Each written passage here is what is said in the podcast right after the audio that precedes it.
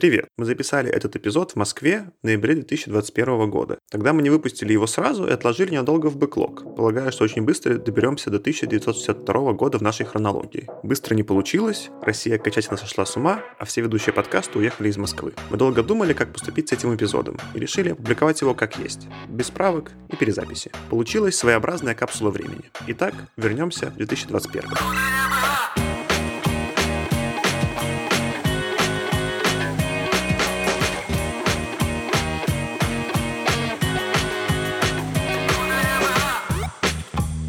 Всем привет! Это снова «Худо не было» подкаст. Лучший подкаст в русском интернете про научную фантастику. Сегодня у нас будет необычный эпизод. Будем обсуждать советский фильм «Планета бурь», который снял Павел Клушанцев, а сценарий написал к нему Клушанцев в соавторстве с Александром Казанцевым, который известный советский писатель. А необычный эпизод, вы сейчас поймете почему, потому что сами сегодня я Саша. Павел Тычидов. И я Ксюша, внучка Александра Казанцева.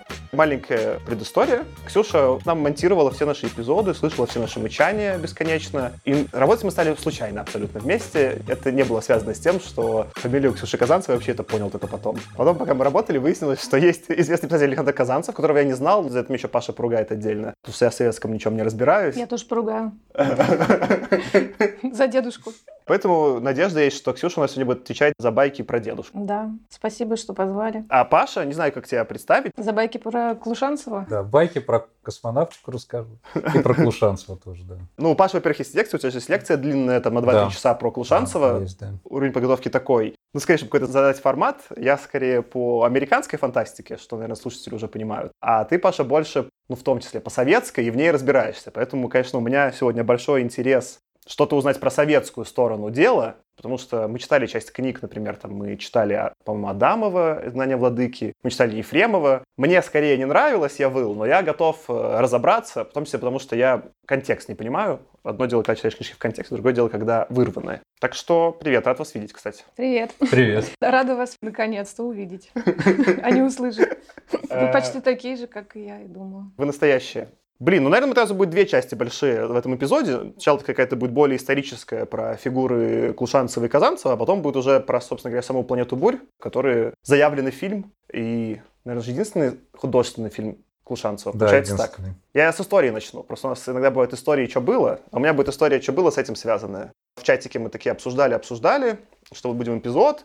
Я знал там, что есть фильмы, что есть перемонтажи, это все понятно, я с этим ознакомился. И тут э, то ли ты, Паша, то ли ты, Ксюша, написали, что есть книжка про Клушанцева биография. Я такой, ну все, классно, надо ее срочно прочитать. Такой, ну я ж куплю, мне просто домой привезут, и я прочитаю. Ну, конечно, этот план не удался, купить ее невозможно. Тираж был например, в 2015 году последний, и вот с тех пор не доиздавали. Ну и был какой-то PDF, а PDF можно купить за 800 рублей. Я такой, ну PDF за 800 рублей это как-то совсем никуда не годится. А книжка с картинками, ну в смысле, меня не столько даже PDF смущает, я бы купил, если бы был просто текст за 400. Но картинки за 800 в PDF не прикольно было. Я такой, как найти, как найти? Я начал гуглить и случайно нашел ссылку, что она есть в библиотеке гаража. И я записался в библиотеку, там нужно было написать заранее, записаться на конкретный слот двухчасовой. Но они мне разрешили три, где-то три часа я читал. И я поехал к какому-то времени назначенному в библиотеку. Я до этого последний раз в библиотеке был, ну, лет 15 назад. Ну, может, 10. Ну, на физтехе, может быть, последний раз был в библиотеке. Я-то подумала, что вот, ты ходишь часто в библиотеку Нет, и заодно решил почитать. Нет, нет. Мне очень понравилось, это был очень прикольный опыт. Пришел туда я. Вообще библиотека в гараже, очевидно, про современное искусство. Но у них есть секция про кино. И вот, собственно говоря, в секции про кино и была книжка про Клушанцева. Классная очень библиотека. Меня пустили, все прикольно. Там сидел я и какие-то очень юные девицы, которые, видимо, как-то там готовились к чему-то какие-то работы, что-то писали в тетрадочкой ручкой, переписывали из альбомов по искусству, не знаю. Просто меня удивило, что почти все ручкой переписывали, вели конспект. Я уже забыл, я думал, все там на iPad что-то. Я сел и прям за два там, или три часа прям нон-стоп прочитал книжку. Во-первых, я давно не читал книжку так, чтобы залпом, а в библиотеке еще как будто, ну, не сольешься. И очень обидно было, если уйду, и останется 50 страниц недочитанных. И в целом, но я потом к этому еще подведу. Мне книжка очень понравилась, очень ее рекомендую, если можете найти к прочтению. И книжка мне из всего, с чем я ознакомился, а это вот и фильм «Сам планета бурь», и документалочку я посмотрел, которую ты, Паша, скинул. Звездный мечтатель. «Звездный мечтатель» про Клушанцева, да, и вот перемонтажи, и все. И все этого, конечно, мне больше всего понравилась именно книга биография. Мне, кажется, в целом жанр биографии прикольный. Потому что там картинки были. Ну, это, на комикс похоже, там были картинки. Но мне в целом просто, мне очень нравится жанр автобиографий, именно автобиографий. Что-то в этом есть увлекательное, когда человек пересказывает свою жизнь от первого лица, и акценты расставляет сам человек, а не тот, кто про него пишет. Мне, например, намного меньше нравится, когда биографии написаны кем-то, потому что более заметны акценты того, кто составляет биографию уже. И обычно это не такой интересный персонаж, как сам автор. А тут была очень крутая книга, и, ну, наверное, вот я, чтобы как-то Паша тебе передать слово про Клушанцева, ну, интересная история человека, который был очень талантлив, очевидно, и удивительно, с одной стороны, не советский, в смысле того, что он понимал репрессивные системы и сам от этого страдал ужасно. Uh-huh. Есть цитаты из его дневников, где он прям напрямую что-то там заявляет и рассуждает, как неправильно поступило государство, или как он там прям боится, он дворянского происхождения, и у него за это время были проблемы. Вот есть такое сознание, а с другой стороны, это очень советский человек. Он куда больше всех, э, не знаю, там, этих бюрократов советских верит в какую-то идею, в будущее, в то, что люди там соберутся и что-то сделают вместе. Очень трогательная была книжка. И я там еще отметил, я читал мой любимый момент из книжки. Он в какой-то момент то ли жил, то ли что, в Старице он был, в э, маленьком таком городке. А я был в Старице, там какая-то крутая церковь, и мы когда ездили путешествовать э, с друзьями на тачке по России, у меня вот есть друг архитектор, я несколько раз упоминал в подкасте, он как раз таки в Старицу заедьте, и я был в Старице, я такой, господи, я в какой-то читаю биографию, и я знаю, ну, понятно, что там про Петербург идет речь, я что-то знаю про Петербург, это и так очевидно. А еще Старица такой, так я и там был, и в целом приятно писать книгу, где места, про которые ты знаешь, ты там физически находился. Все, у меня веселый гон закончился про библиотеку. Что, Паш? Ну, я, конечно, хочу поддержать тебя в том, что эта книга очень интересная. И сказать, конечно, что про Клушанцева очень сложно рассказывать. По какой причине? По той причине, что аудитория бьется на две части. Одна часть аудитории про Клушанцева не слышала почти ничего, не смотрела его фильмы. Другая часть аудитории, наоборот, знает о нем все. Поэтому нужно, с одной стороны, для одних что-то рассказать, а для других. Про Клушанцева есть такая байка, что якобы Джордж Лукас приехал в Советский Союз и попросил познакомить его с автором «Планеты бури». Он сказал, что этот фильм на него так сильно повлиял, что он, значит, снял «Звездные войны». И в связи с этим Клушанцева называли крестным отцом «Звездных войн». Но вот эта легенда, неизвестно, насколько она правдива, но что можно сказать точно, Роберт Скотток, который создавал спецэффекты для таких фильмов, как «Терминатор 2», «Чужие», «Титаник» и многие другие, художник-постановщик и специалист по спецэффектам, он написал энциклопедию истории спецэффектов в кинематографе, и как раз вот он Клушанцева очень ценил, и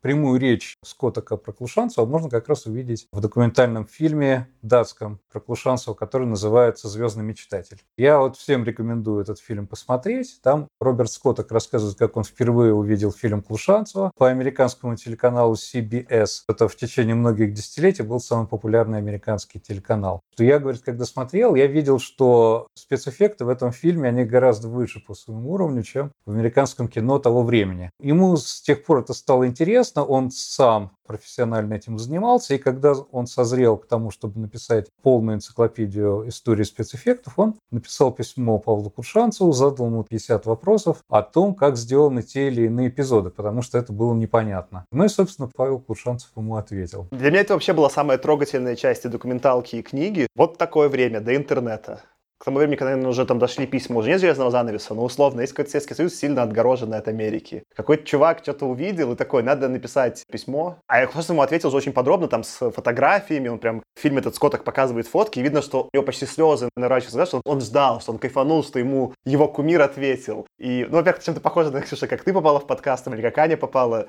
Но есть какой-то прикол, да, когда абсолютно из разных миров люди, почему-то вот им нужно срочно про какое-то творчество поговорить, и это их общение, плевать, что они там, не знаю, из разных идеологических стран там или еще что-то. Есть какой-то у них другой вообще, например, угар. В данном случае они такие, мы по спецэффектам прикалываемся. И вот на этом фоне они поговорили. Но у меня есть вытье небольшой, как этот, вой. Я вот, когда мы писали этот подкаст, ну, сколько мы уже, там, четвертый сезон уже допишем, я в какой-то момент начал стараться заниматься факт-чекингом и смотреть, например, когда, в смысле, про Азимова писал статью, там, я еще написал подробную, смотреть, что происходит. Я заметил, что по американским источникам более-менее можно, если есть какие-то байки, можно найти первоисточники хотя бы в виде того, что есть лично Азимов, который такую байку заявляет. Не, опять непонятно, это байка нет. Он, например, смог найти там предисловие книги, где Азимов там какую-то байку про свою жизнь подтверждал. Ну, или, по крайней мере, такая была позиция высказана. А все байки про советское, то есть есть вот эти тиражируемые байки, что Лукас вдохновился Клушанцевым. Такое же там было про... Я уже не помню, про кучу советских фильмов есть, что на самом деле это вот отсюда «Звездные войны», вот этот такой какой-то пропагандистский гон. Да я в целом и не против, но я не, не смог ни по одному из них найти вообще даже никакого. И в целом источников именно русскоязычных в интернете с того времени почти нет советских. То есть нет никакой прямой речи Клушанцева, записанной, например, 60-х. Ее просто не имеется. Хотя, например, там у Азимова в предисловиях к книгам имеется. Да, действительно, вот это про Лукаса, это совершенно неподтвержденная такая байка. Но сам Клушанцев, есть записи его,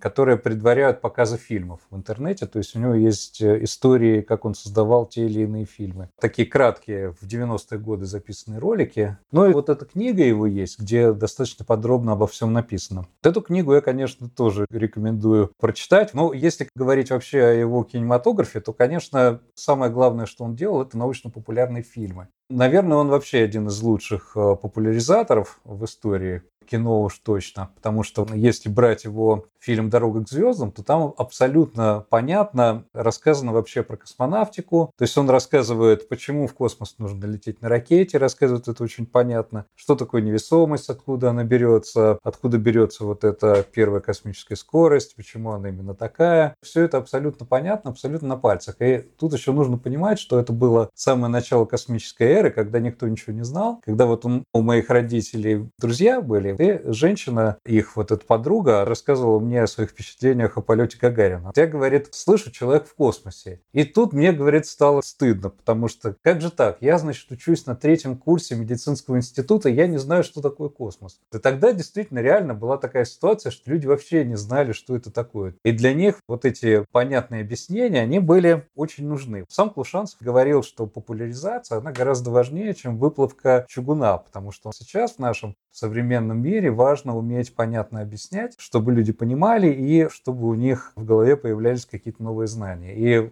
таким наивысшим комплиментом для него было, когда к нему подошел какой-то человек после показа фильма и говорит, большое вам спасибо. Я, говорит, до фильма ничего не, не знал, ничего не понимал, а теперь я знаю, что такое орбита, что такое космос, там невесомость, и зачем все это нужно. В общем, это здорово. То есть на этот опыт, я считаю, нужно ориентироваться. Я к этому что могу добавить, что вот э, в этой автобиографии «В стране от больших дорог» Он действительно очень подробно описывает, как он делал все свои спецэффекты. Он называет их комбинированные съемки, я так понимаю, просто, видимо, какая-то американская традиция называть их спецэффекты, русская традиция называть комбинированные съемки. И там прям видно, что ему... Для меня это были наименее интересные части книги, потому что мне куда интереснее, там, не знаю, было там про его детство, там про то, как он в блокадном Ленинграде был, какие-то такие более человеческие истории. Но ему реально прикольно просто как это технически устроено. Он прям там в деталях. Это мы так подвесили, это так. Например, там один из самых прикольных спецэффектов, которые там они описывают. Они когда снимали космонавтов в невесомости, они их подвесили за веревки, ну, как все делают. Но выкопали яму и в подвале разместили камеру и снимали снизу. И в итоге веревок нигде не видно. И вот это там все, по-моему, Скотт отмечает, что, ну, типа, в итоге американцам приходилось либо замазывать как-то эти веревки, либо делать их очень тонкими, а чувак придумал другую фишку, что просто из-за того, что за спиной космонавта находится веревка, никто ее не увидит. Или там еще есть классный кадр, где они снимали тоже космический корабль, я не помню, правда, может, кстати, для планеты Буря, может быть, для предыдущего фильма, они, по сути, собрали вот такую, как, как барабан,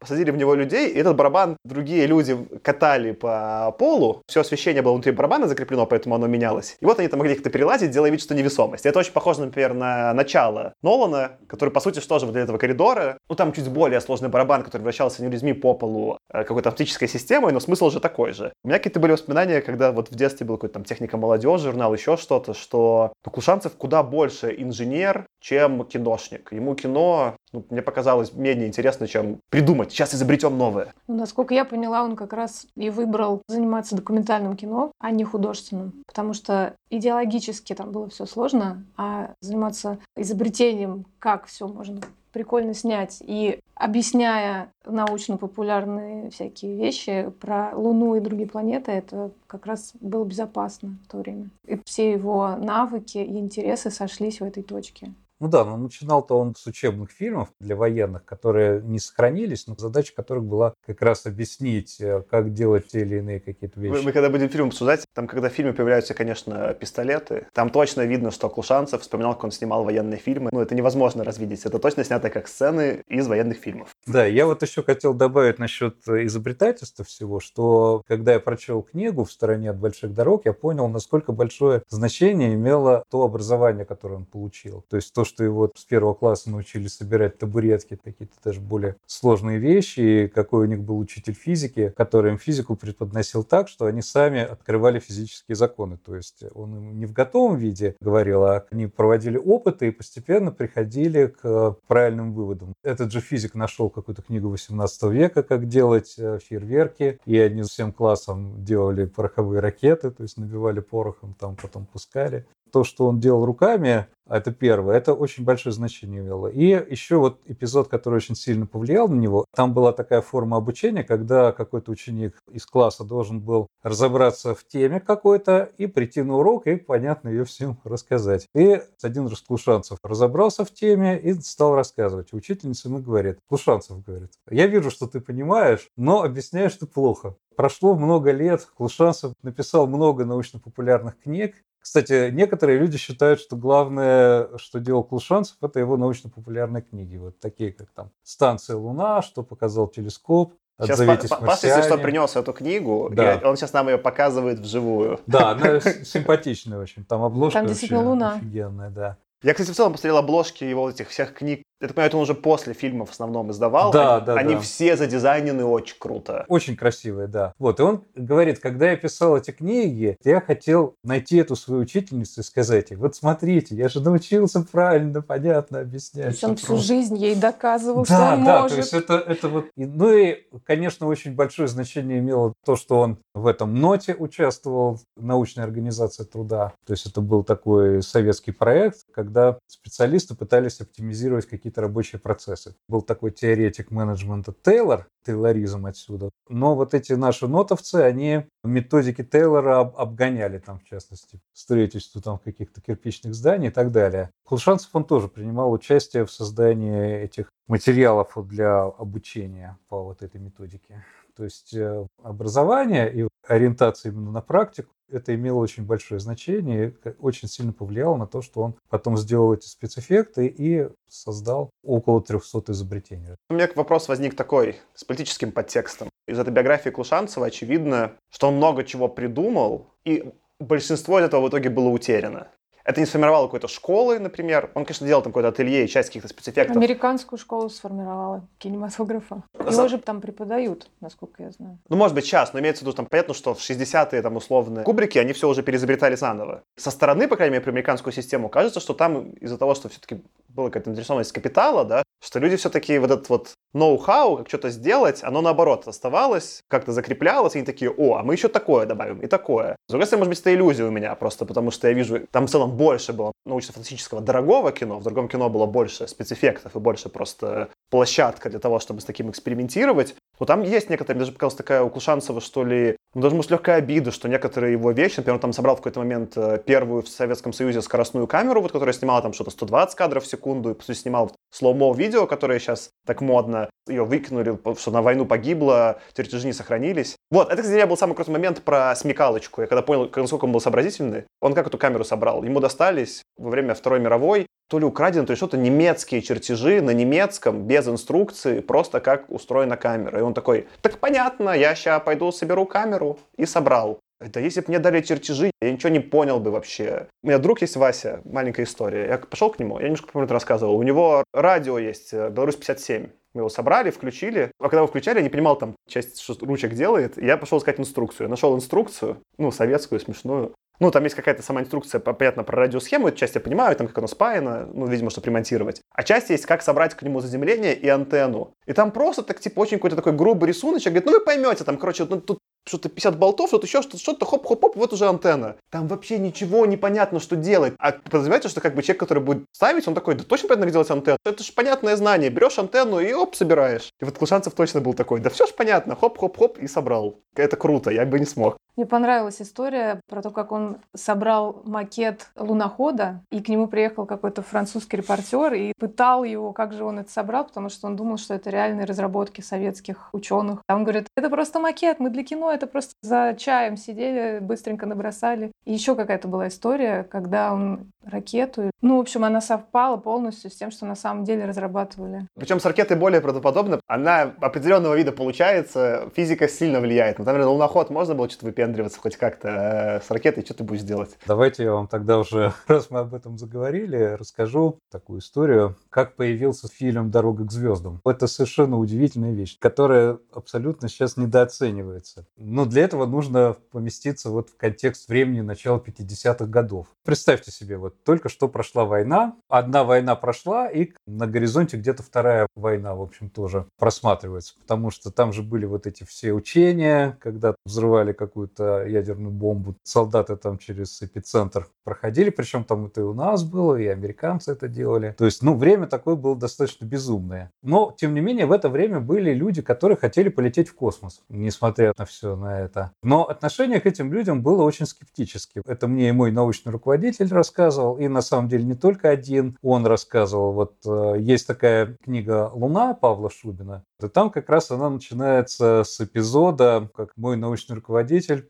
пошел к Келдышу брать у него задачу о космонавтике. Как раз там вот рассказывается о том, что тогда отношение к космонавтике было очень скептическое, то есть э, считалось, что это такие пустые мечтатели, которые средства и усилия уводят от оборонной тематики, и это вообще очень вредно. Называли их косматиками, этих людей.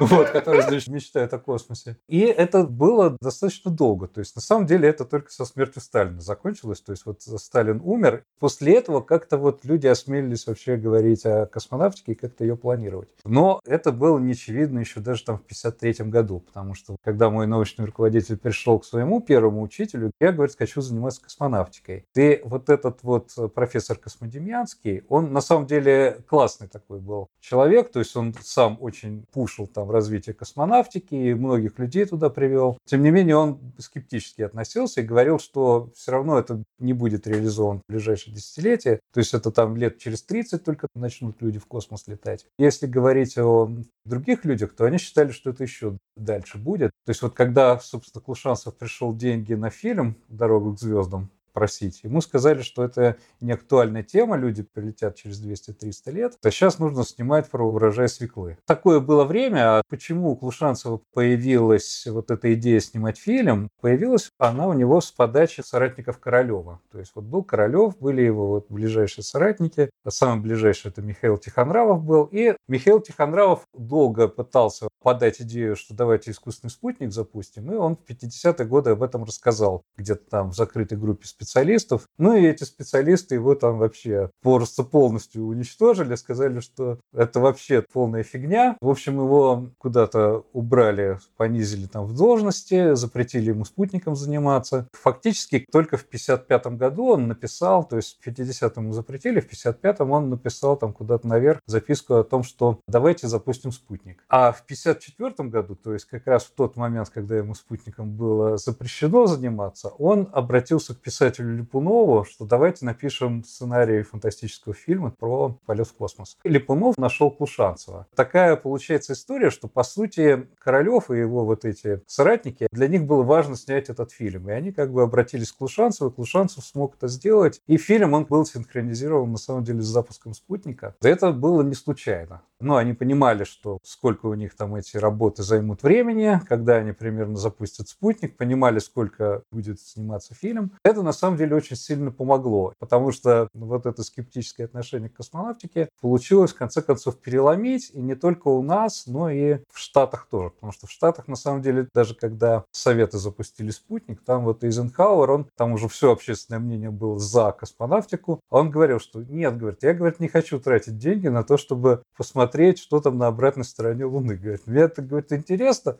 но деньги я на это тратить не буду. То есть, на самом деле, переломить это скептическое отношение было очень сложно космонавтике. Я думаю, что Клушанцев в этом сыграл очень большую роль. Еще вот если про Штаты говорить, то в Штатах запуска спутника сначала испугались очень сильно, потому что увидели, что там может оружие какое-то прилететь, все такое. Там у Эйзенхауэра чуть ли не приступ был даже. Да, стали рыть бомбоубежище да, от да, там а, стали рыть бомбы. Ну, то есть, да, там вообще какой-то был полный кошмар. Когда стало понятно, что это мирная такая более-менее программа, программа. Американцы, они втянулись в космическую гонку, и, в принципе, эта космическая гонка, возможно, отвлекла от военной гонки получается, что то, что запустили «Спутник», вообще сняли этот фильм, это могло, на самом деле, очень сильно повлиять на саму историю. Я шокирующее видео посмотрел на YouTube, меня шокирующее. Там э, интервью 60-х, у детей в школе, я правда так и не понял, то ли американская школа, то ли английская, спрашивают, что вы думаете про будущее. И там два ответа. Один более в наше время похожий, типа, что мы будем работать, все из нас будут делать роботы и компьютеры. Но они как-то по-другому это называют, не компьютеры, но что-то там, что мы не будем работать. Но каждый второй школьник говорит, ну ничего не будет, мы все взорвем, будет выжженная земля, бомбы на нас бросят, мы все умрем. Это сидят просто малые, это десятилетние. Они это не с ужасом говорят, в смысле, они это просто транслируют. Это не вызывает никаких социальных ну, конечно, это те мысли, которые были фоном в это время. Ты просто сейчас просто вот этот Пашу упомянул про этот фон, да, что немножко это там зацепили там тоже в пилоте, когда говорили про 60-е, время было странное. Вот что, максимально странное. Как на иголках все. Не, но то, что стали развивать космонавтику, это, я думаю, очень сильно пошло на пользу. Давайте, может, перейдем к второму персонажу. Мы же знаем, что сценарий фильма писал Шансов не один, а он писал с Казанцевым. Причем в этой автобиографии, ну, без большой любви он отзывается о твоем дедушке, конечно, Ксюша. Он как-то не то чтобы ругается, он такой какой-то как будто у него осадочек остался. Ну да, есть такое, но есть еще автобиография моего дедушки, роман «Фантаст», где он себя называет Званцевым, чтобы немножечко отдалиться от этого персонажа. И там он тоже описывает эту ситуацию несколько иначе. И я вот сейчас э, прочитала обе версии и, зная дедушку, пыталась э, воссоздать, что же там произошло. И у меня есть э, своя гипотеза. Давай. Я так понимаю, что Клушанцев очень хотел снять художественный фильм про Луну. До этого он не снимал художественные фильмы. Ему нужен был сценарист, который бы помог ему сделать именно художественный фильм. Ему посоветовали обратиться к кому-то, кто уже писал сценарии и вообще занимался фантастикой, к человеку, который связан с литературой и который идеологически будет соответствовать линии партии, возможно. А мой дедушка был коммунистом, причем очень искренним коммунистом, он был идеалистом, и он верил и все время транслировал эти идеи, что человечество должно объединиться что когда-то, даже вот в повести «Планета бурь» у него есть идея, что когда-то люди настолько разовьют свое сознание, что уйдет агрессия, и они объединятся, будут все дружить всей планетой и завоевывать космос, открывать новые миры и так далее. И это, в принципе, не противоречит идее коммунизма, да, которая за светлое будущее, за объединение всех. Клушанцеву посоветовали обратиться к писателю Казанцеву. И он обратился, а дедушка загорелся очень. Он такой человек был очень увлекающийся. Это был его не первый опыт сценария. Он уже писал сценарий Арениды, из которого он потом написал роман «Пылающий остров». Но он это тоже писал в соавторстве. То есть он не был сценаристом, но был отчаянным человеком, который на все соглашался, если это ему было интересно. Ему было интересно написать сценарий с Клушанцевым, но он сказал, один я не буду, я не сценарист, я больше писатель все-таки, нам нужен еще третий. И он позвал своего друга, некий Витухновский, который был сценаристом не знаю, сплетни такие, что он был достаточно взбалмошным, с каким-то тяжелым характером хотя они все были, наверное, с тяжелым характером. И они начали работу втроем. Клушанцев пошел на это, потому что ему было тоже важно его цель — снять фильм. И они поехали куда-то писать сценарий. Там, по-моему, должны было быть э, космонавты трех стран — ФРГ, США и Советского Союза. И они должны были завоевывать Луну. Это называлось «Лунный камень». И там была гонка, какая страна первая привезет этот камень. Но в итоге они что-то там написали. Как я понимаю, Клушанцев жалуется, что они очень сильно давили на него, и его идеи соглашались с ними неохотно, продвигали какие-то свои идеи, и результатом он был недоволен. Я могу себе представить эту ситуацию, потому что мой дедушка умел свои идеи продавать и продавливать, и если он был окрылен какими-то идеями, наверное, он их очень сильно защищал и продвигал. Еще они были в паре со своим другом-сценаристом, наверное, они могли задавить этого бедного режиссера. Но в итоге все получилось, по-моему, неплохо, потому что Клушанцев сказал, я выхожу из проекта, я не буду ничего делать. Они возмутились, потому что они потратили время, им обещали гонорар какой-то. И тогда они пошли на компромисс, договорившись о том, что они напишут новый сценарий вообще на другую тему, на похожую тему, но уже, может быть, не про Луну. И Дедушка на это согласился, потому что ему было интересно это сделать, а этот Витухновский отказался и уехал. Так Казанцев остался вдвоем с Клушанцевым, они стали вместе писать уже следующий сценарий. Причем Мой дедушка в романе «Фантаст» описывает эту ситуацию, и у него есть анекдот. И я хочу просто рассказать этот анекдот, чтобы проиллюстрировать, каким он был увлеченным человеком. По его словам, когда они поругались все, они уехали с этим Витухновским, то есть дедушка его поддержал как друга. Дальше они договорились с Клушанцевым о том, что они продолжают работу, и он приехал на дачу после этого. И дедушке пришла в голову идея, почему вообще Луна есть же еще другие планеты. Марс, Венера. Может, на Венеру тогда? С уже окрыленный новым сюжетом, поехал срочно в Москву, потому что там не было телефона, звонить Клушанцеву в Ленинград и делиться с ним этой идеей. И он приехал в Москву, поделился идеей, что давайте, это будет Венера. Клушанцев поддержал. Они договорились, что они продолжают работу. И дедушка, очень довольный, поехал обратно. Он ехал на машине и всю дорогу придумывал сюжет. Когда он приехал на дачу, выбежали родственники, и как будто бы что-то от него ждали. И он э, достал из машины мешок помидор. Он заехал специально на центральный рынок, купил помидоры. А ему говорят, а где же Зоя? Оказалось, что когда он уезжал, его просили привести соседку Зою Пашкову. Это жена Дунаевского захватить просто из Москвы на машине на дачу. Дедушка, так как был весь в мыслях о вот этом новом проекте, понял, что ему надо привезти помидоры. И он реально забыл эту бедную женщину в Москве, привез помидоры, и она потом добиралась уже позже, и ее угощали этими помидорами. Мобильных же тогда не было. Да. Это, конечно, все золотой контент, байки про Казанцева. Когда ты можешь говорить, типа, мой дедушка, это, конечно, это очень козырный ход. Ну, я просто эту историю я слышу всю жизнь. Потому что чуть что, мне рассказывают, как дедушка вместо соседки привез помидоры. Но только сейчас я вот уже погрузившись в эту тему планеты бурь и о том, как это все создавалось, я пытаюсь это все воссоздать. Я понимаю, что это такой человек, он был весь в том деле, которым он занимался. То есть он постоянно ходил, фантазировал, что-то писал, печатала все время машинка. А моя бабушка, его жена, которую называла Танюля, она только ходила, его кормила, ухаживала за ним, кормила пирожками, чай, обед, следила, чтобы все было хорошо. А он такой был совершенно далек от бытовухи и только был в своих мыслях. Я так понимаю, что ему было все-таки очень интересно сделать этот проект с Клушанцевым, тем более, что это был фильм в итоге. И тут начинается немножечко непонятка, потому что я не могу понять, что было первично. Потому что мой папа, его сын, утверждал, что он ему рассказывал, что сначала появился сценарий, а после этого он написал повесть. Но когда я начала смотреть фильм, там написано по мотивам повести «Планета бурь». И я предполагаю, что они вместе с Кушанцевым придумывали сценарий, а дедушка параллельно еще писал повесть. Там есть отличия, кстати, с фильмом я потом расскажу. И Клушанцев рассказывает в своей книге, что они же жили в разных городах, и они переписывались с помощью бандероли, и они писали друг другу письма с сценарием. Такой был пинг-понг и они как-то вместе договаривались. Это для меня в целом в биографии была самая шокирующая вещь, потому что я понимаю, что другое время, но все равно в голове представляю, ну ты что-то сообщение отправил, человек прочитал, и вы договорились. Потом, что, как, вы что-то шлете по почте? Это для меня каждый раз шокирующее вообще знание про мир. Мы не сказали, что Клушанцев вообще был из Ленинграда и работал на студии Лен Научфильм, которая, по его словам, была самой бедной в техническом отношении студии в Советском Союзе. Но я хотел сказать насчет вот этого фильма «Лунный камень», что сам Клушанцев пишет, что Горком зарубил идею этого фильма. Якобы в Горкоме ему сказали, что мы и без капиталистических стран сможем осваивать космос, и поэтому они перешли к другой идее снимать про Венеру.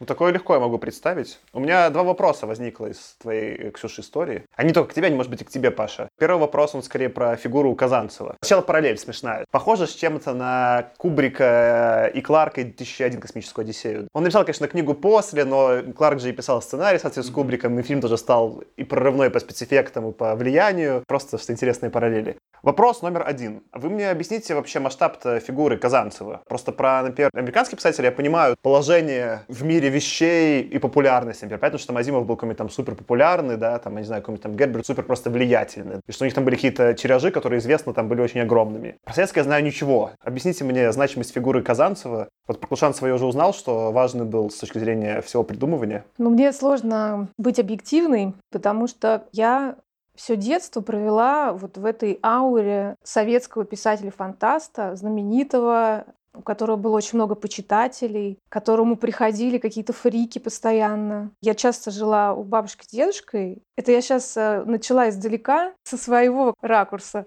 Звонок в дверь, стоит человек, бабушка открывает. Он говорит, здравствуйте, я марсианин. Я к Казанцеву. Бабушка говорит, проходите, пожалуйста, будете чай, пирожки есть, все. И она всех э, принимала, а он шел к дедушке и рассказывал что-то про то, как он с Марса, а дедушка внимательно слушал, потому что у него были свои гипотезы, и он пытался это все впитывать. И я в этом жила. Но это получается уже даже постсоветское время. Это уже, да, в конце 80-х, 80-е, начало 90-х. В 90-х хлынули всякие тоже странные люди. Например, итальянец, у которого были стигматы на руках. Я как-то забегаю в кабинет, а там на диване сидит мужик, весь в кровище. У него руки кровоточат, лоб кровоточит. И я такая думаю, а, это же диван. А это был известный человек, у которого открылись стигматы, и он приезжал к дедушке, потому что у них там были какие-то идеи. И я как бы жила вот в этом мире, что вот у меня дедушка какой-то очень известный, какой-то гениальный человек. И надо сказать, что он же был не только писатель. У него очень интересная жизнь, очень интересная биография, потому что он там несколько раз чуть не умирал, попадал в разные аварии на машине, он падал на самолете, поезд врезался вместе с ним внутри, и на море тоже бомба упала рядом с лодкой. В общем, он в итоге переплывал Керченский пролив один в холодной воде. И у него вся жизнь состоит из таких очень странных приключенческих историй, как он чуть не ослеп, например. В детстве он начал слепнуть, и его возили по всем врачам, никто ничего не мог сделать, и потом мама повезла его еще к какому-то светиле, последняя надежда, и он ехал в поезде, переполненный поезд, он лежал на полу, все полки были заняты, и на третьей полке тоже кто-то спал. И дальше вот случилась эта авария, поезд сошел с рельс, был сильный толчок, пассажир, который спал на верхней полке, упал на дедушку. Короче говоря, все было хорошо. Дедушка ребенок, дедушка мальчик, вышел посмотреть, что там происходит, и там какой-то человек попросил его прочитать текст какой-то, потому что он плохо видит. И дедушка взял бумажку и увидел буквы. То есть он ударился, и у него после этого восстановилось зрение. Это был в детстве. Он умер, когда ему было 96 лет. Последний год он был абсолютно слепой. То есть он ослеп, и надо сказать, что в 90-х мой папа научил его компьютеру. То есть он до этого печатал на печатной машинке, а последние годы он печатал на компьютере. И он постоянно звонил папе, говорил, я что-то нажал, и у меня все исчезло. У меня голова романа куда-то пропала. Папа даже приезжал к нему в ужасе, и оказывалось, что он просто свернул окно но при этом он э, освоил это и, и печатал. Вот такой человек был. И, конечно, помимо того, что он был писателем, он до этого был инженером, он э, дослужился до полковника. Полковник это что, на одну ступеньку выше моего дедушки, получается, который был подполковник. Да. Дедушка изобрел танкетку, которая помогла, как он утверждает, в прорыве Ленинградской блокады. И она в музее Отечественной войны на Поклонной горе. И, кстати, эта танкетка есть в «Планете Бурь» устами одного из космонавтов, который говорит что-то про робота, что это могла быть танкетка. Нет, лучше бы человек. Посимпатичнее, говорит человек, да, по, да. по Это вот я думаю, что это про эту танкетку. Также он занимался шахматной композицией и выиграл Олимпиаду по шахматной композиции именно. Также он э, сочинял музыку и был как композитор. То есть я так понимаю, что если про его фигуру в целом говорить, это не то чтобы писатель советский. Для меня этот человек просто в первую очередь изобретатель, инженер, то есть человек, который все время придумывал какие-то штуки, он пытался их вот все, чем бы он ни занимался, он их туда пытался как-то внедрить. И я думаю, что писательством он занялся не для того, чтобы, не знаю, наслаждаться красотой русского языка, например, да, а для того, чтобы продвигать свои инженерные идеи и свои гипотезы по поводу фантастики. Но этим, кстати, он тоже на Клушанцева похож, который куда больше инженер. Как мне кажется, проблема Клушанцева и Казанцева и этого фильма том, что у них не было сценариста, что этот третий чувак обиделся и ушел. Потому что Клушанцев говорит, что все жаловались на то, что там не очень хорошо играют актеры, и это их с Казанцевым вина, что они не смогли им дать правильные слова. Это все делает сценарист на самом деле. А он ушел. И осталось два инженера, изобретателя с классными идеями, но вот не хватило им, может быть, чего-то. Паша, дай немножко контекст с точки зрения Советского Союза. Казанцев, на самом деле, он очень сильно влиял на общественное мнение. И вот эти вот все истории там про палеоконтакты, про то, что какие-то инопланетяне могли прилетать на Землю, там оставались те или иные следы. Вот в том, что вот эти вещи, они были в Советском Союзе популярны, в этом роль Казанцева очень велика. Одна из его гипотез, которую он в нескольких произведениях описал, что на самом деле Тунгусский метеорит – это катастрофа какого-то инопланетного корабля. Это не метеорит, ну потому что там что было? Если вы не знаете, загадка Тунгусского метеорита, она состояла в том, что был мощный взрыв, пару раз взрывная волна вокруг Земли обошла и если бы немножко позже это было бы, то Санкт-Петербург был бы уничтожен. Но, тем не менее, никакого вещества этого метеорита не нашли. Сейчас считается, что это комета упала, да, поэтому... Но при этом бы... по радиусу вокруг э, места, куда он упал, да, все, все деревья все были деревья, повалены да. в каком-то определенном закономерности. Да, и вот э, Казанцев, он как раз высказал идею, что это, значит, там был чуть ли не атомный взрыв, и это, значит, был какой-то инопланетный звездолет, и очень многие люди в это поверили. То есть он был, ну, во-первых, кроме того, что писатель, увлекающий очень детскую, конечно, в основном аудиторию, да, и подростковую, но он еще был очень влиятельным именно в этом смысле. Кстати, при его содействии было основано общество «Космопоиск». Это общество людей, которые исследуют паранормальные всякие вещи. Они ездили много раз с экспедицией в район Тунгуски, занимаются исследованиями летающих тарелок. И дедушка прямо очень этому способствовал, и его там все очень любили и любят до сих пор. Да,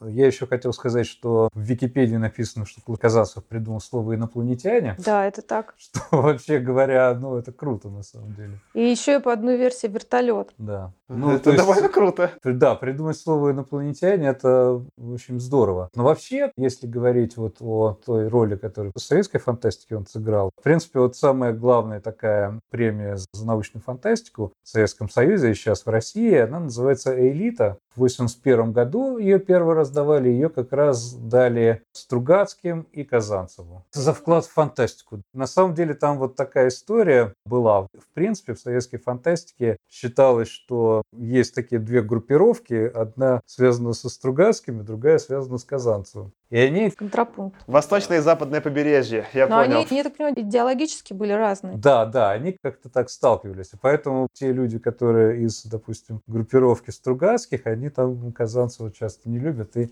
и наоборот, на самом деле. Премия «Элита», вот такая статуэтка, все детство на нее я смотрела. А. Ты понимала, что это премия или просто что-то красивое? Ну, просто красивая штучка, она на пианино стояла. Это классно, что Паша рассказал, потому что у меня как немножко хоть сложилась картинка, значимость э, фигуры. Скорее, наверное, к тебе, может, Ксюша, вопрос. А как господин Казанцев деньги зарабатывал?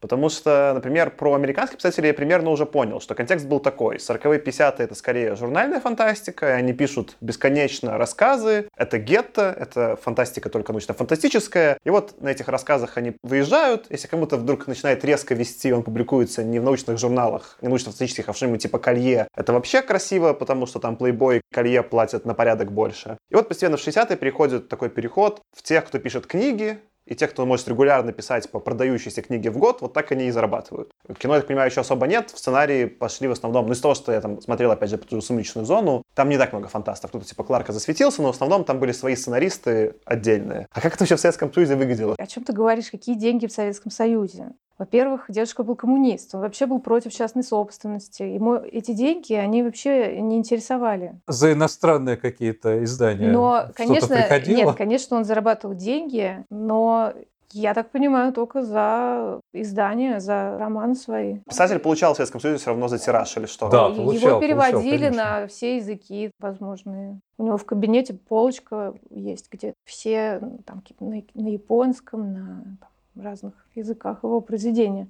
Но вот «Планету бури» ее в 28 стран купила официально, да, просто. То есть он, наверное, что-то должен был за это тоже получить. А что журнальный Паша была фантастика в Советском Союзе? Это... Смотри, вот тут написано, что первая его публикация была в газете «Пионерская правда», там с продолжением. Ну, то есть, как бы были, естественно, в Советском Союзе журналы какие-то, типа там «Техника молодежи» и так далее. Даже там «Пионерская правда», где могли публиковать фантастику с продолжением. Сама «Туманность Андромеда», она тоже была сначала в журнале опубликована, только потом отдельной книгой. Вот, так что были, были публикации в журнале, был «Уральский следопыт» журнал. Но он автор таких романов романов, как «Фаэты». Когда кто-нибудь узнает, что это мой дедушка, все сразу, о, это который Фаэта написал. Потому что все именно вот этот роман знают и любят. «Пылающий остров», «Острее шпаги», «Клокочущая пустота». Такие названия мне кажется, классные. «Планета бурь». Ну, прикольно. То есть получается, что советские писатели мало в этом смысле отличались от американских. Тиражи все равно были, потому что и страна большая, плюс среди именно молодежи большой спрос среди всех вот этих там, наверное, кружков, все такое. Ну, они, конечно, да, они богаче были, деньги, я думаю, получили какие-то. Ну, еще вот эта тема, да, фантаст. Это как раз тема, когда только все полетели в космос, только об этом говорили и думали. Мне кажется, это такая тема популярная.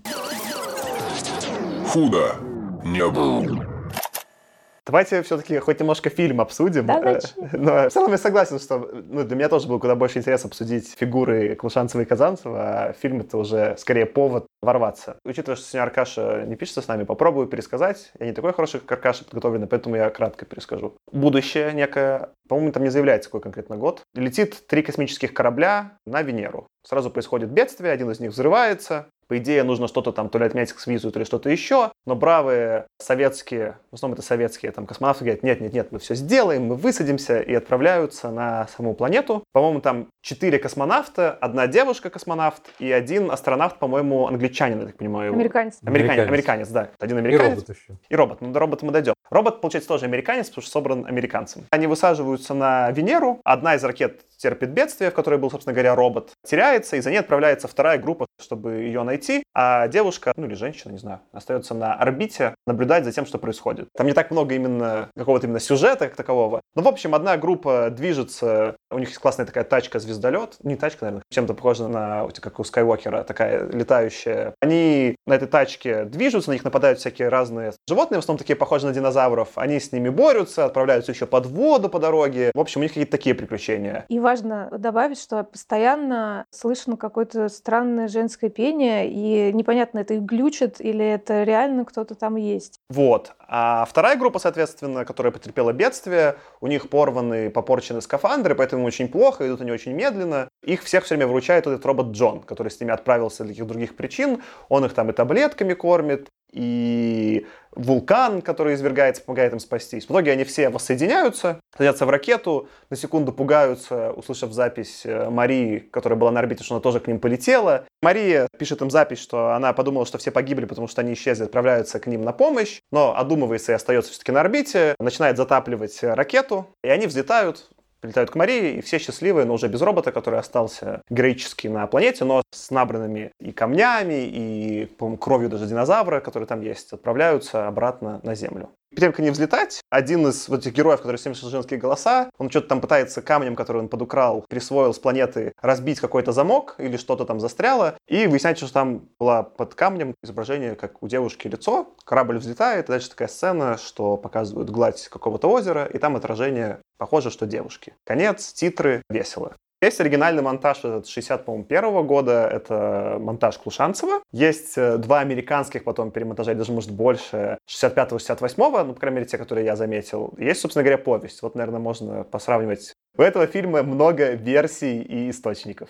Как вам? Я обычно задаю вопрос. Я на него первый отвечу, как мне. Тут я это все-таки критичную шапку надену. Ну, конечно, это плохой фильм. Что такое плохой? Мне в целом все фильмы того времени не нравятся. Ну, он такой же, как, не знаю, какой-нибудь там Forbidden Planet. Сюжетно он очень слаб. Понятно, почему его критиковали. Я даже могу понять критику, какая-то советская вот бюрократка критиковала, что как эта женщина плачет. Фурцева. Фурцева. Что-то да. Она говорила, женщина-космонавт не может плакать. Ну и Фурцева, конечно, не права, что может, но и плачет там не к месту. Ну там, Мария. кстати, и американский астронавт плачет, когда робот погибает. Ему можно, да, а женщине советской нет. В такой линии критики можно, да, согласиться. Ну, в смысле, там они все, ну, безэмоциональные персонажи. В общем, персонажи не удались, а спецэффекты реально очень крутые. То есть визуально это очень работает. В целом, многие из них смотрятся даже ностальгически приятно по нашим временам. Мне кажется, слабая часть ну, я потом про чуть больше поговорю, с моделями. Лукашанцев их любит, но это очень видно, что модели. Ну и такие, поэтому все они такие спорные. Выглядит местами очень красиво, и неожиданно круто, и действительно сопоставимо с Кубриком, с какими-то сценами. Но глобально, как кино, это, конечно, не работает. Я прям сидел такой, ну, давайте, уже дальше. Что-нибудь покажите. А как вам? Мне кажется, фильм клевый. Я согласна с тобой, что персонажи получились не очень. Ну, кстати, и с Клушанцем я согласна. Мне кажется, действительно есть проблема с сценарием, потому что какие-то их реплики, возможно, не самые удачные. И Где-то они как куклы себя ведут. Но при этом, мне кажется, сейчас этот фильм, он смотрится по-другому. То есть мне, например, нравится, что у него такой вот этот ретро, какой-то вот флер, что-то такое ностальгическое, советское, вот эти приглушенные цвета и вот эти все макеты странных животных, которые ты видишь, что это куклы, но при этом они клевые. Важное замечание. Я бы не сказал, что там приглушенные цвета. Среди советских фильмов, которые я видел, это наиболее яркие по цветам. Это как раз-таки большая цветокоррекция там для советского фильма очень крутая. Мне надо откалибровать монитор. Ну, именно которые там натурные съемки, они прям сделаны специально такими насыщенными, скорее, ну, понятно, что это старая пленка, все такое, но это куда больше похоже на каких-нибудь там современных Стражей Галактики, чем вот эти вот выцветшие фильмы советские 70-х, 80-х на Свему, снятые очень однообразно. Ну, я, кстати, на самом деле соглашусь, что там очень много таких неудачных моментов в этом фильме. Но все-таки там какие-то есть хорошие эпизоды, которые прям очень приятно посмотреть. Еще я отдельно хотел отметить, какие там звуковые эффекты сделаны, как они прилетают на эту Венеру и как они слышат вот эти звуки где-то в тумане. И потом вот эти голоса. Вообще, вот как раз эм, во время создания фильма в Советский Союз приезжала такая перуанская певица Има Сумак. Има Сумак. И поэтому возникла такая городская легенда, что Има Сумак, она помогала озвучивать этот фильм. А Има Сумак это была такая уникальная певица, у которой был диапазон 5 октав, и которая пела какие-то такие Можно удивительные я спою? песни. Ну, Давай. Наверняка все знают эту мамба, мамба, Америка, Рита, Рита, Рита, ра-та-та-та, та-та-та-та-та-та-та-та-та-та-та-та-та. Это сейчас ее везде, Вот, кстати, но используют. у нее, да, у нее были такие совершенно, она какие-то такие звуки издавала, прямо как в фильме. То есть было непонятно, человек это или животное какое-то, или это какой-то вот... и даже в советское время был такой анекдот. Сын приходит к отцу и говорит, папа, а правда, что Има Сумак жила во времена Пушкина? А с чего это ты взял? Ну как вы, это Пушкина же написано. То как зверя она завоет, то заплачет как дитя. Перуанское правительство прямо официально подтвердило, что Има Сумак прямой потомок последнего императора империи инков. И вот Вообще. что вот эти вот ее песнопения, они из этой империи инков, из какого-то там духа солнца, то есть что она какая-то чуть ли там не овеществленное такое божество прямо. Такая была легенда. Но, конечно, легенда появилась неспроста, потому что звуковое оформление, там вот эти все эффекты, там электронные, и можно это, наверное, конкретной музыкой назвать. Если знаете, что это такое, конкретная музыка, это такой особый жанр, когда берут и всячески с пленкой играют со всякими звуковыми эффектами. В общем, там это сделано, по-моему, очень здорово. Когда я смотрела фильм э, перемонтированный уже в американской студии, они полностью изменили озвучку и все звуки поменяли. И я пыталась понять, лучше стало или нет. Где-то они нагнали жути, они именно драматургически там пытались проработать. И потом я прочитала, что эта студия, она до этого занималась фильмами ужасов. Ты просто спрашиваешь, какие там говорит, моменты удачные и неудачные. Мой любимый момент фильма меня удивил. Мой любимый момент фильма был, когда... Ну, я в целом не очень люблю затянутый, он такой немножко, конечно, затянутый. А потом в конце, когда они наконец-то все собрались, там есть такой коротенький монтаж, где они успешно собирают все вот эти образцы и все такое. И он под какую-то задорную советскую песню, как они покоряют Венеру. И мне так это доставило. Я почему-то просто так обрадовался. Ну, это, во-первых, ну, монтаж это такой современный прием, показать, как что-то много всего произошло. И к этому так подходит советская песня. Ну, они реально собирают же образцы, и играет такая пафосная советская песня. И вот ее в американской версии во всех порезали. Я такой, да это самое прикольное. Ну, вот это нельзя было выкидывать. Я не люблю советское кино, мне пофиг. Но даже мне зашло, насколько там в тему советская песня. А мой любимый момент фильма, он тоже связан с музыкой. Его, кстати, в американской версии тоже вырезали. Звук вырезали. Момент, когда робот переносит двух э, космонавтов через лаву, и он ломается, и говорит, джентльмены, я должен вас сбросить, потому что я сейчас сам погибну. И в этот момент он ломается, и включается какая-то американская песенка, очень веселая, которая раньше звучала уже в этом фильме. И это такой контрапункт, что звучит такая веселая музыка, но на самом деле они сейчас погибнут. И мне каждый раз, когда это вижу, я сейчас рассказываю, у меня мурашки сейчас бегут по позвоночнику. Я его прям вот помню, этот момент, я его все время вспоминаю, когда смотрю какие другие фильмы уже современные. Ну да, но не случайно это сравниваю с тем моментом, когда Шварценеггер там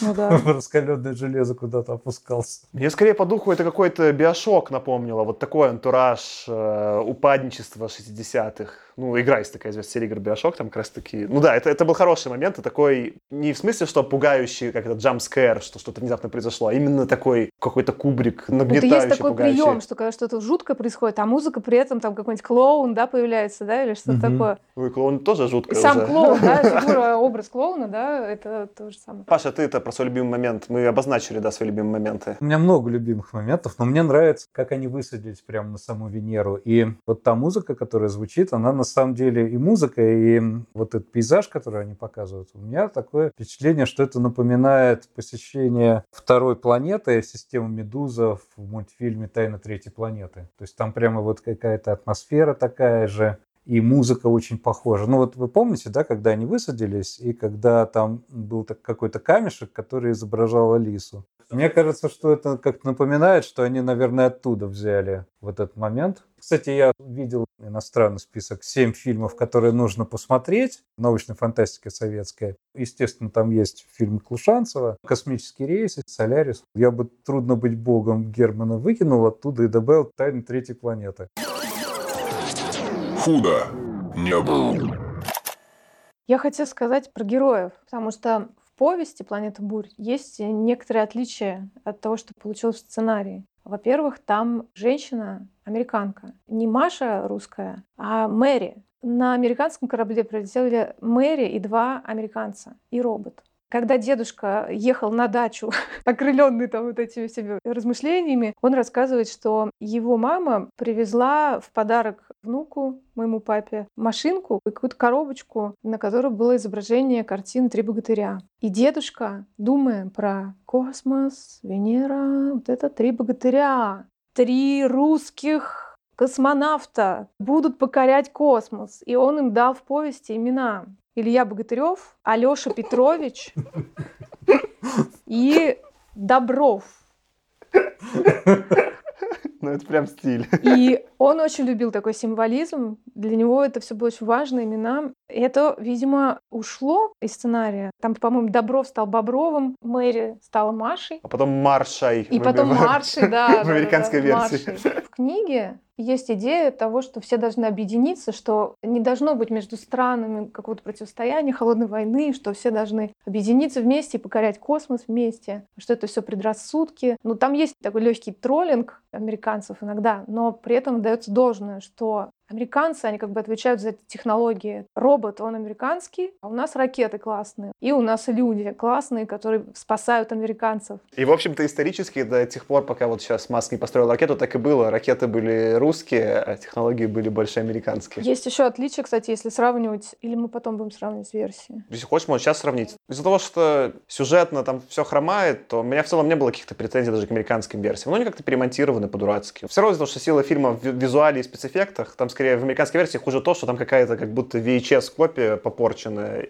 И вот это меня раздражало только в американских версиях. Но в американской версии просто, во-первых, бедную Машу поменяли на какую-то секси-женщину. Ты уверена, что секси? Ну, по сравнению с Машей, она очень такая... Мне показалось, я даже не понял, зачем. Она так прям такой же типаж. Мне показалось, что ее поменяли на более привычный Америке какой-то образ женщины. и Он был более секси, как мне кажется. У нее только прическа была более Ну такая, да, не, из ну она 50-х такая, ну, то есть она такая прям очень женственная женщина, а наша Маша, она такая все-таки, я космонавт. Про гендер, раз нет Ани сегодня, я за Аню.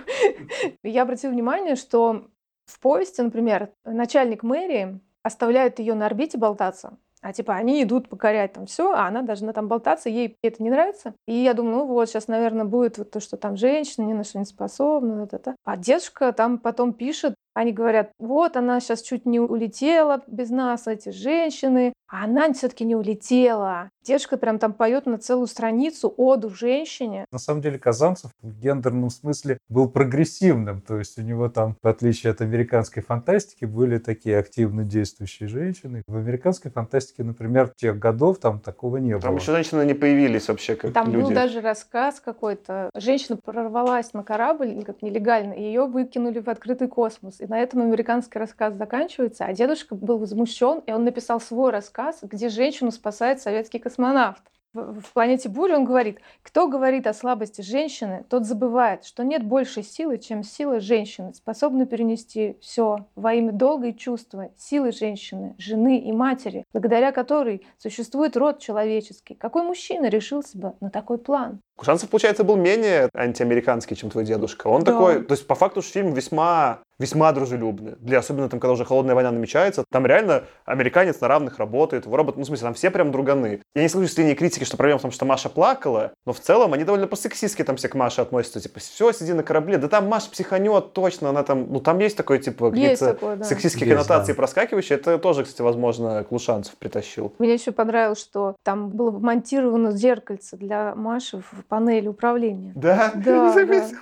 Может, это уже в повести, я сейчас уже все у меня смешалось. Да, это было в повести, я подумала, ну вот, наверное, а. а потом раз он так ее воспевает. И она, в принципе, их всех спасла в итоге, потому что она приняла решение не садиться на Венеру, а тогда бы они не смогли уже подняться, а остаться на орбите и дождаться все-таки, может быть, они остались живы. При этом в американской версии там это Мэри все время советуется с Землей. С Луной. Ну где вот эти дяденьки? По-моему, они на лунной станции Они на сидят, лунной на станции. Луне. Мне так показалось А, по сюжету. Ну, в общем, есть какая-то база, которая их координирует, и она все время с ними советуется. И в тот момент, когда ей надо принять решение, лететь ей за этими космонавтами уже в один конец или все-таки нет, связь портится, и она не слышит их ответ. Ей нужно принимать решение. Но это, к слову, более правдоподобно. Это мне в американской версии понравилось. Мне потому, что, тоже. потому что по факту с Крафтом сейчас именно так. Ты что там без супа пойдешь делать? Ты куда? Куда ты лезешь? Успокойся. Они такие все, да погнали, да даже не будем землей световаться, да, да плевать, они нас отправили, ща, мы полетим. И они там, конечно, все такие, Но Маша там смешная, она просто там, когда она думает, что все погибли и не знает, что ей делать, то ли возвращаться, то ли нет. И она там несколько минут просто вот в таких картинных позах думает, что мне делать, я не могу принять решение, ее мысли озвучиваются. Это очень такой провис в сценарии, и американцы это изменили. Они как раз добавили тут землю, проблема, что а, она ничего не слышит, и это драматургически круче. хотя играют актеры там еще хуже советских. Советские, по ним просто видно, что актеры хорошие, но им не дали никакого материала. И они просто как в театре красиво становятся и куда-то красиво смотрят. Кстати, надо сказать, что там одну из ролей сыграл актер Жонов, который до этого сидел в лагере. Потому что его два раза по одному и тому же обвинению отправили в лагерь. Вернувшись, он, я так понимаю, какие-то маленькие роли играл. И это была первая такая очень значительная роль, после которой его стали опять везде звать, и он стал очень популярным. Ну, прикольно, не знал. Я вот из актеров только Жонова узнал. Я не знал, что его зовут Жонов, но он какое-то лицо, я его как-то видел, хотя бы, что где-то мелькало там, видимо, в телеке в детстве. Ну да, «Берегись автомобиля», там он этого играл, милиционера, знаменитая погоня.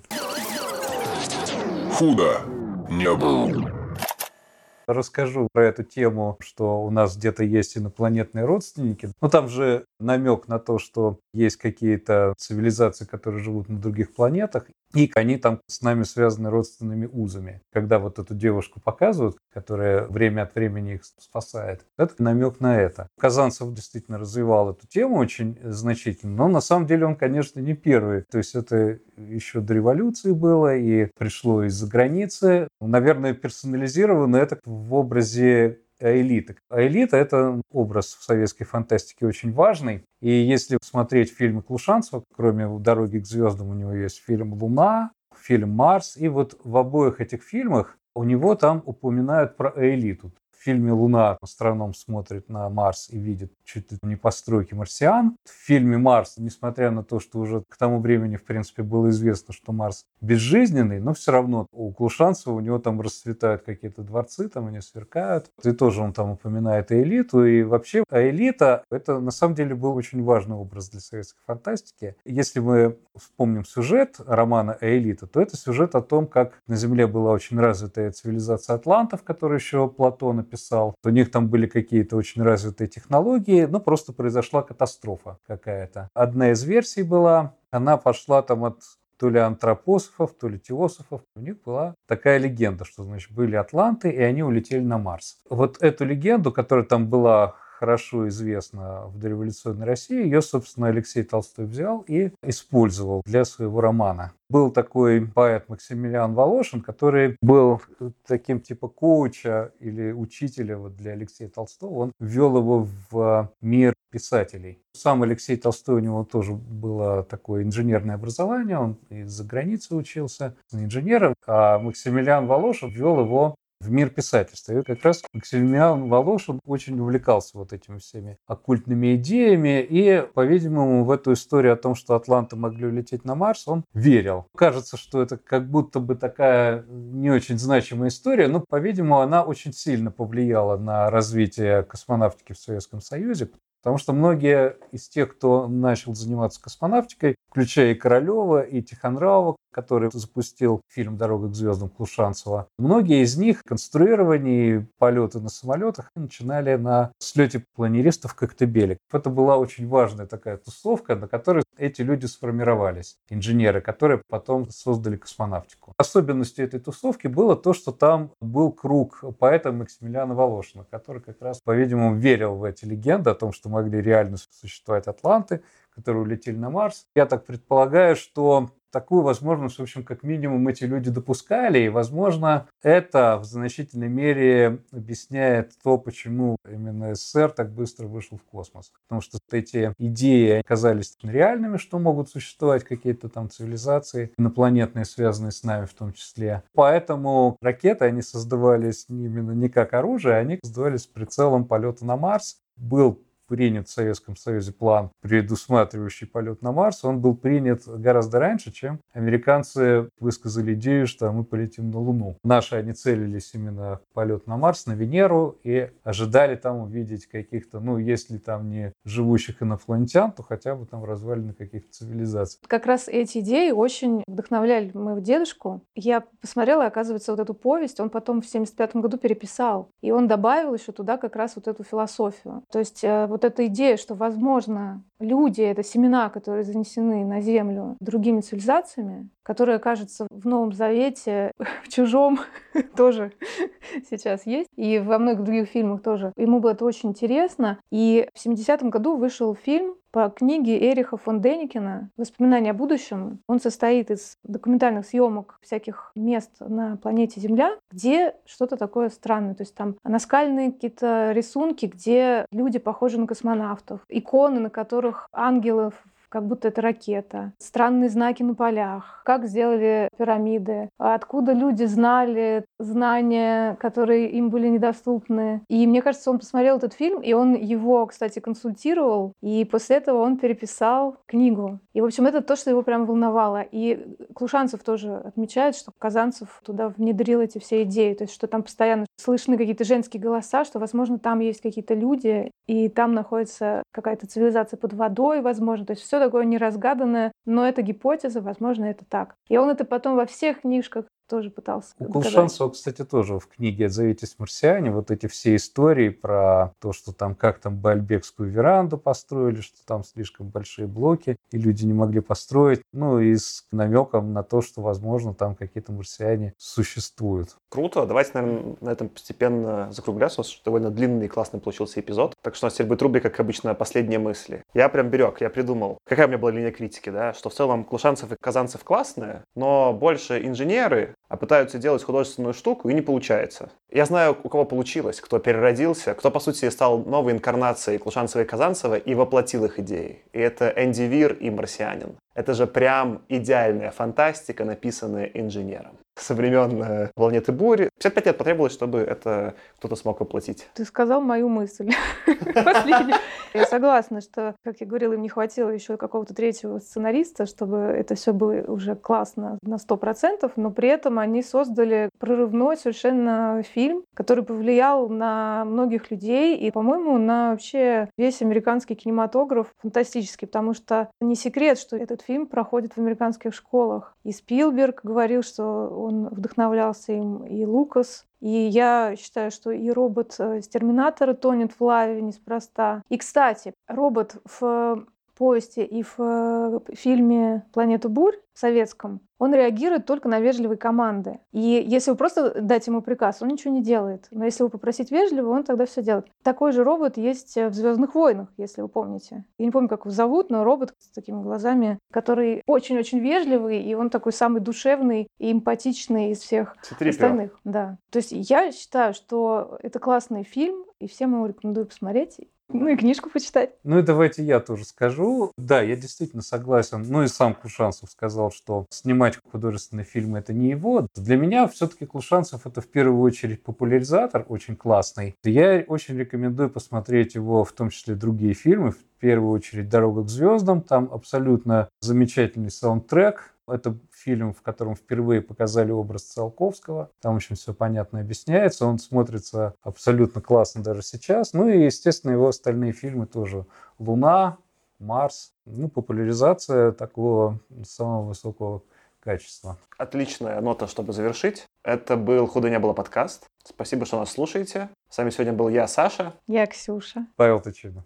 Всем пока. Пока. Пока. Худо не